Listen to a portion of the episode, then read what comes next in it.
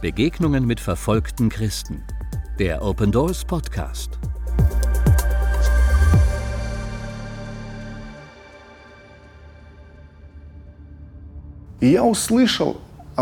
Ich hörte bei einer Konferenz von einem bestimmten Volk und bekam eine Art Herzschmerz. Warum? Von ihnen wird gesagt, sie wären Terroristen, weil sie Bomben auf Städte abgeworfen haben. Sie haben Kinder getötet und Frauen vergewaltigt. Ich hörte von diesen Leuten und es war wie ein Feuer in meinem Herzen. Und als ich nach der Konferenz nach Hause kam, schaltete ich den Fernseher ein und da liefen Nachrichten. Es hat eine Explosion gegeben, Terroristen haben Geiseln genommen. Genau die Menschen, über die diese Missionare sprachen. Und sie erzählten, dass dieses muslimische Volk seit 200 Jahren andere Völker angegriffen hat. Und es wuchs dieser Wunsch in meinem Herzen, mit diesem Volk zu arbeiten. Ich redete mit meinem Vater denn ich habe verstanden, dass diese Konferenz nicht einfach so stattfand. Ich kam nach Hause, schaltete den Fernseher ein, es liefen Nachrichten. Eine Situation ergab die andere. Ich glaube, es war Jesus, der diese Zeichen schickte. Und ich sagte zu meinem Vater, ich möchte dorthin fahren und eine Entdeckungsreise machen. Und er sagte, tu's nicht. Was willst du dort? Dort gibt es nicht einmal Touristen.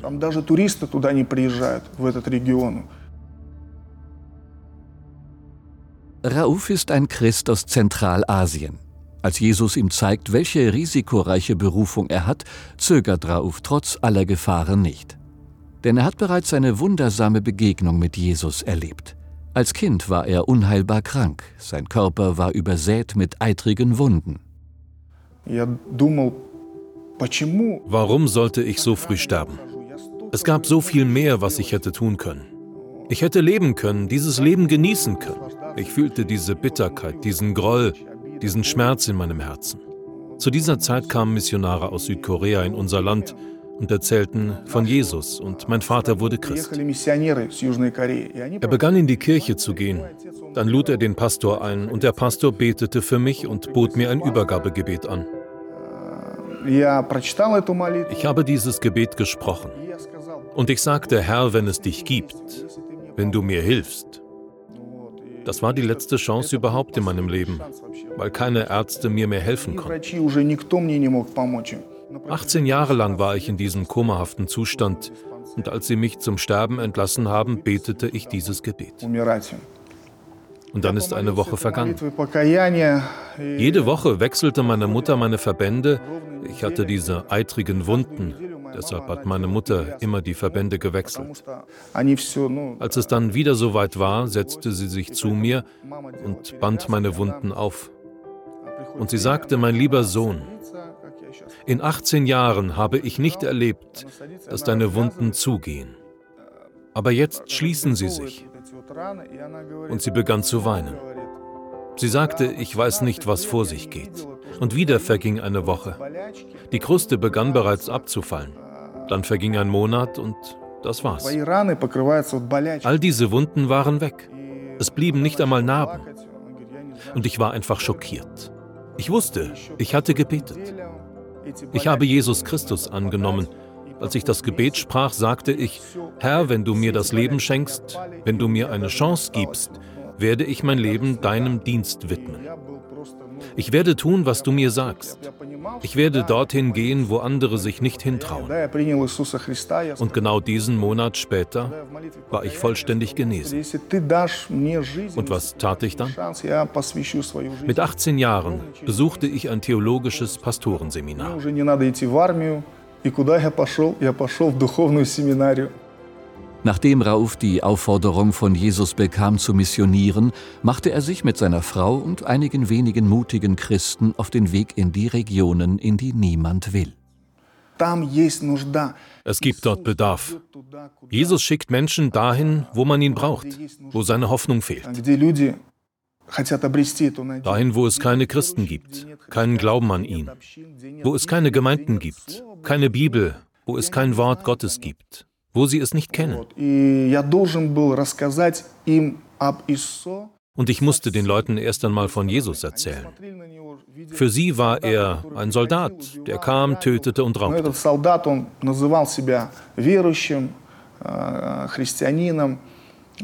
Das ist aber überhaupt nicht der Fall. Sie hatten ein ganz anderes Bild. Sie hassten ihn einfach. Und ich wollte ihnen eine andere Seite von Jesus Christus zeigen. Die Herausforderungen begannen schon, als wir gerade ins Flugzeug dorthin stiegen. Wir mussten viereinhalb Stunden fliegen. Und während des Fluges, genau zu diesem Zeitpunkt, hat sich ein Selbstmordattentäter in unserem Zielflughafen in die Luft gesprengt. Er riss 35 Menschen in den Tod. Genau dort, wo wir hinflogen. Und als wir flogen, wussten wir überhaupt nicht, was vor sich ging. Wir saßen nach der Landung ungefähr drei Stunden im Flieger. Dann stiegen wir aus, gingen zum Flughafen, passierten die Behörden und sahen die Reinigungsautos, die noch dort herumfuhren. Alles war voller Rauch, alles war voll Blut. Und wir sahen, wie Leute Blumen herantrugen. Dann kam später alles in den Nachrichten. Ab dem Zeitpunkt verstand ich, dass der Teufel uns einschüchtern wollte.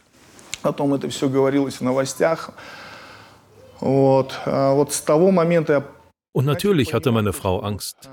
Auch ich hatte Angst und war unsicher. Gott, was jetzt? Mir ist klar, dass ich hier sein soll. Aber jetzt sehe ich, was passiert, wenn man diese Menschen erreichen will. Ich verstand nicht alles, aber wir kamen an, begannen dort zu leben, besuchten die Dörfer, erzählten von Jesus, lernten die Bewohner kennen und die Menschen begannen ihre Herzen zu öffnen. Es gab immer mehr Nachfolger Jesu.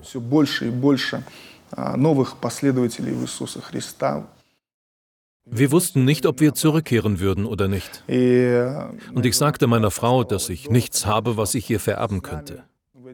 Ich ging und ließ sozusagen meine Wünsche für die Beerdigung zurück. Und wir gingen in diese Regionen und blieben dort.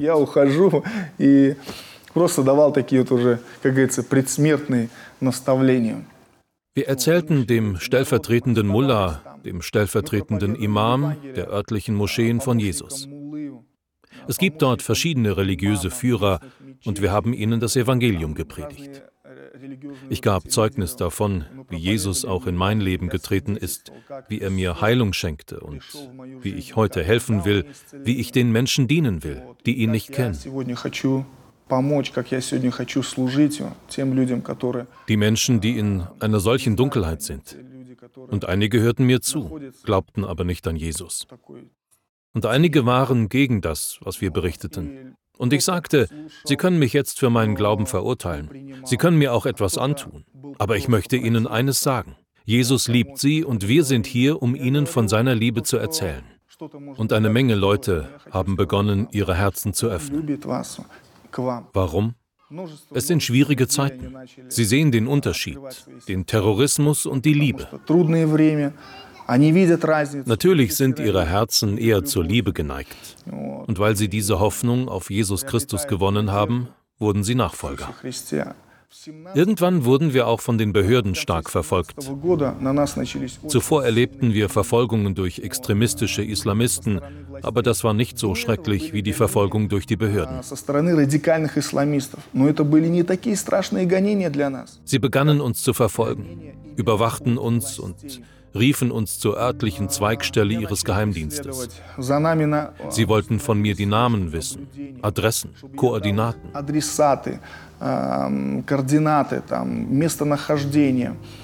Dadurch geriet unser Leben in Gefahr. Einmal machten wir in einem der Dörfer eine Veranstaltung für Kinder. Währenddessen war alles in Ordnung. Die Kinder waren einfach nur glücklich und zufrieden weil sie zum ersten Mal in ihrem Leben eine Kinderbibel erhielten. Und wir wollten gerade gehen. Aber wir wurden zum Mittagessen eingeladen von einer der Familien, deren Kinder auch an unserer Veranstaltung teilgenommen haben. Wir kamen herein und buchstäblich fünf oder zehn Minuten später stürmten maskierte Leute herein, legten uns Handschellen, brachten uns zum örtlichen Büro, sperrten uns in den Keller und sagten uns, dass wir hier nie mehr rauskämen.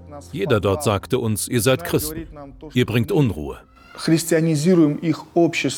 Als sie uns die Materialien zeigten, die wir verteilt haben, wurde mir klar, dass sie auf der Veranstaltung gewesen waren. Sie haben gesehen, was wir taten, und sie haben gesehen, dass wir diese christlichen Materialien verteilten. Sie warteten auf diesen Moment, um uns auf frischer Tat zu erwischen. Sie suchten nur nach einer Ausrede. Sie sahen diese Bibeln, sie sahen diese CDs und sie haben uns in diesen Kellerraum gesperrt. Wir saßen dort etwa vier Stunden. Dann legten sie uns Handschellen an und brachten uns ins Gefängnis. Und dort saßen wir zehn Tage lang. Meine Frau wusste nicht, wo wir waren. Sie haben uns die Telefone weggenommen. Sie haben uns alles weggenommen. Es ist ein Wunder, dass wir da rausgekommen sind. Ich weiß nicht einmal, wie es dazu gekommen ist. Aber am Ende, als wir schon draußen waren, habe ich eine der Wachen gefragt. Ich fragte, wer hat die Anweisung gegeben, dass wir freigelassen werden? Er sagte, weißt du, wenn ich entscheiden könnte, würden wir dich für immer hier lassen. Aber wir wissen nicht warum. Als wir zehn Tage dort waren, waren noch andere Leute dort. Einige waren gesuchte Verbrecher, einige sind im Krieg in Syrien gewesen. Sie wurden von dort hergebracht und in dieses Gefängnis gesteckt. Jemand hat mit Drogen gedealt. Alle möglichen Leute mit einem schlechten Hintergrund und wir haben diesen Menschen das Evangelium gepredigt. Wir haben ihnen von Christus erzählt. Ich und mein Helfer haben über Christus gesprochen und für sie gebetet.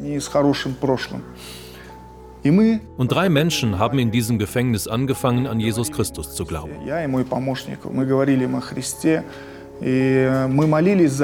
Ich weiß nicht wie, aber der Direktor erfuhr davon. Vielleicht wollte er das nicht mehr dulden. In diesem Gefängnis saßen 35 Personen und er muss gemerkt haben, wenn sie lange hier bleiben, dann war's das. Diese Leute, die im Gefängnis sitzen, werden alle Christen. Er war selbst Muslim und er war froh, dass wir dort auf unbestimmte Zeit inhaftiert sein sollten.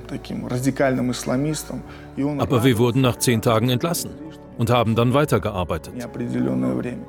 Sie veröffentlichten verschiedene Videos über uns, in denen sie sagten, dass wir getötet oder vernichtet werden sollten oder ähnliches. Sie haben sogar meinen Namen genannt. Er ist Christ. Er muss getötet werden. Holen wir den Geheimdienst und finden wir heraus, wo er wohnt.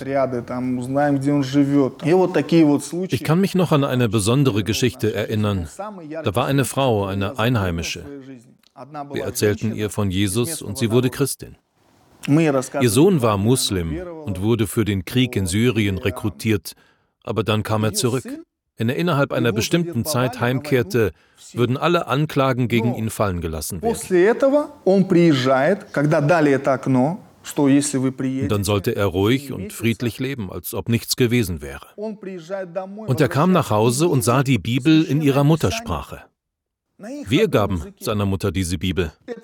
Und stellt euch vor, er kommt aus dieser Region zurück, in der sie Krieg gegen Ungläubige propagierten. Und hier sind die Ungläubigen bereits in seinem Haus. Er war schockiert und fragte seine Mutter, woher kommt das? Sie sagte, mein Sohn warte. Was ist los? Was möchtest du? Er sagt, ich werde dir gleich etwas antun. Woher hast du dieses Buch? Das ist ein unreines Buch. In unserem Haus. Mit diesen extremistischen Ansichten sagte er solche Dinge zu seiner Mutter. Und sie sagte, mein Sohn, Christen gaben uns dieses Buch. Darin geht es um den Propheten Jesus. Er sagte, das ist nicht unser Buch. Wir haben nur den Koran und die Hadithe, unsere Gesetze. Du musst es wegwerfen. Ich kann es nicht anfassen. Ich will es nicht berühren. Es ist unrein. Du musst es tun. Es wegwerfen, vernichten, verbrennen. Sie sagte, Sohn, ich kann nicht. Dieses Wort ist heilig. Und er sagte, zeig mir die Leute, die dir dieses Buch geschenkt haben. Ich möchte sie kennenlernen. Und er fing an, sie zu verspotten. Er hat sie sogar geschlagen. Und sie rief mich an. Sie sagte, du musst von hier verschwinden, weil er dich unbedingt töten will. Du kannst es dir nicht vorstellen. Ich fragte, hat er dir etwas angetan? Sie sagte, er verspottet mich, er quält mich, er will wissen, wo du wohnst. Ich hatte Mitleid mit ihr. Wir waren dafür verantwortlich. Mir ist klar geworden, dass wir Feiglinge wären, wenn wir weglaufen würden. Wir sind verantwortlich für das, was wir sagen. Und ich habe sie gefragt, wann ist dein Sohn zu Hause? Sie sagte, er habe nichts zu tun. Er gehe nur in die Moschee und nach Hause, in die Moschee und nach Hause. Ich sagte, ich werde kommen. Sie flehte, bitte nicht, er wird dich töten. Du kennst ihn nicht. Er ist wie ein Tier. Ich weiß nicht, was er dir antun wird. Bitte komm nicht. Du hast eine Frau, zwei Kinder. Ich sagte, nein, ich werde kommen. Ich komme gleich. Ich wusste, wenn ich nicht komme, wird er zu mir kommen. Oder er könnte seiner Mutter etwas tun und dafür wäre ich verantwortlich. Ich könnte mir nicht verzeihen, wenn ihr etwas zustoßen würde. Als ich ankam, rief ich sie an.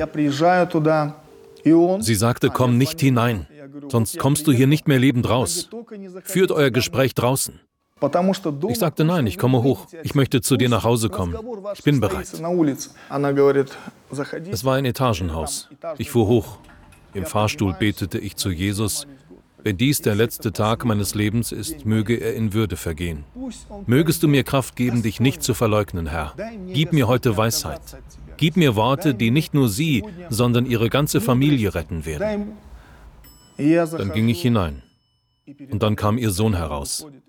Er war riesig. Ich bin selbst nicht klein, aber er war größer als ich. Und er stand direkt vor mir. Du bist das. Ich sagte ja. Ich legte Druck in meine Stimme. Ja, ich bin es. Ich weiß, dass Gott selbst durch mich sprechen würde. Ich sagte in ihrer Sprache, möge der Allmächtige euer Haus segnen. Und er fragte, woher kennst du unsere Sprache? Woher kannst du Arabisch? Ich sagte, ich weiß noch viel mehr.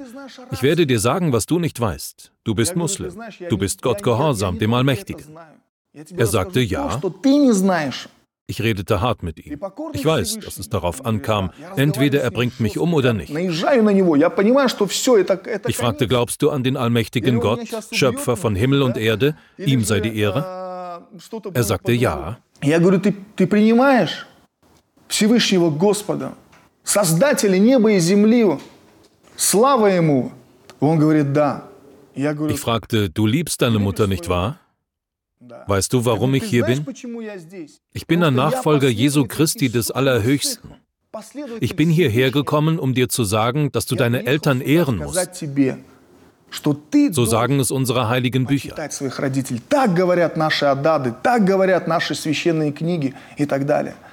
Und er sagte, ich weiß, ich habe es selbst gelesen, ich habe den Koran von Anfang bis Ende gelesen. Ich kenne die Schriften. Ich sagte, weißt du, ich weiß, dass in der Heiligen Schrift viel davon die Rede ist, dass wir unsere Eltern ehren sollen. Und du bist Muslim. Was hast du deiner Mutter angetan? Hast du sie verletzt? Und was sagt der Allmächtige in seiner Botschaft? Wir sollen ehren. Wir sollen lieben. Wir sollen segnen. An diesem Punkt fragte er mich, was soll ich tun? Ich sagte, geh auf die Knie, jetzt sofort. Du musst auf die Knie gehen. Seine Mutter stand direkt neben ihm. Sie konnte nicht glauben, was vor sich geht. Sie kennt ihren Sohn ja. Und sie kennt mich und weiß, dass nicht ich es bin, sondern dass Jesus durch mich redet. Durch Mut und Vertrauen.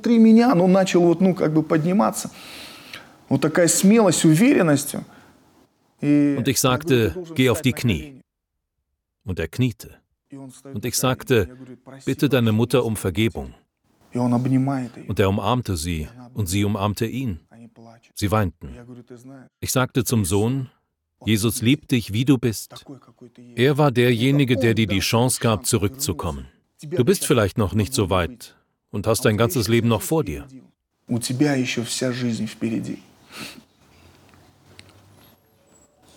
И da sagte er, ich möchte mehr über Jesus erfahren. Seitdem stehen wir in Kontakt.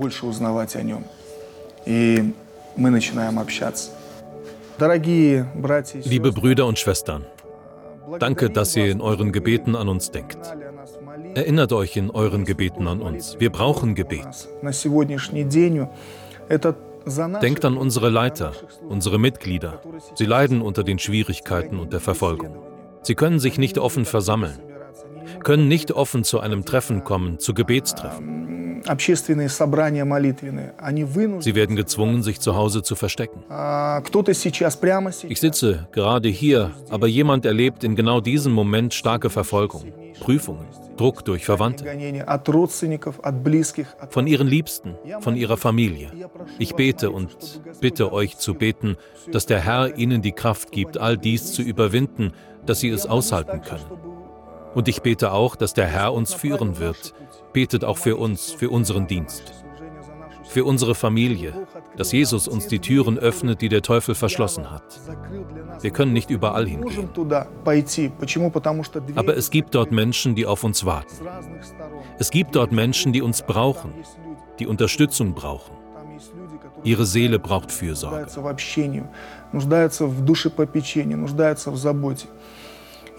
Und Sie sind jetzt allein. Es ist schwer für Sie. Vielleicht haben Sie Angst. Aber wir ermutigen Sie so gut wir können.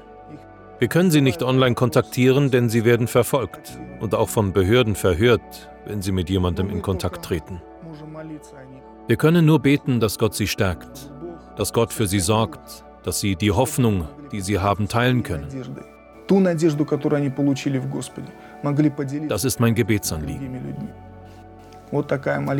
Möge der Herr auch euch, eure Familien, eure Dienste und das, was ihr für ihn tut, segnen. Lasst uns gemeinsam unseren Herrn Jesus Christus in Zentralasien preisen. Amen. Mit unserem kostenlosen Open Doors Shockwave Paket Zentralasien erhalten Sie Material, um einen Gebetsabend zu veranstalten und mehr zu unseren Geschwistern in Zentralasien zu erfahren. Weitere Informationen dazu auf www.opendoors.de/shockwave.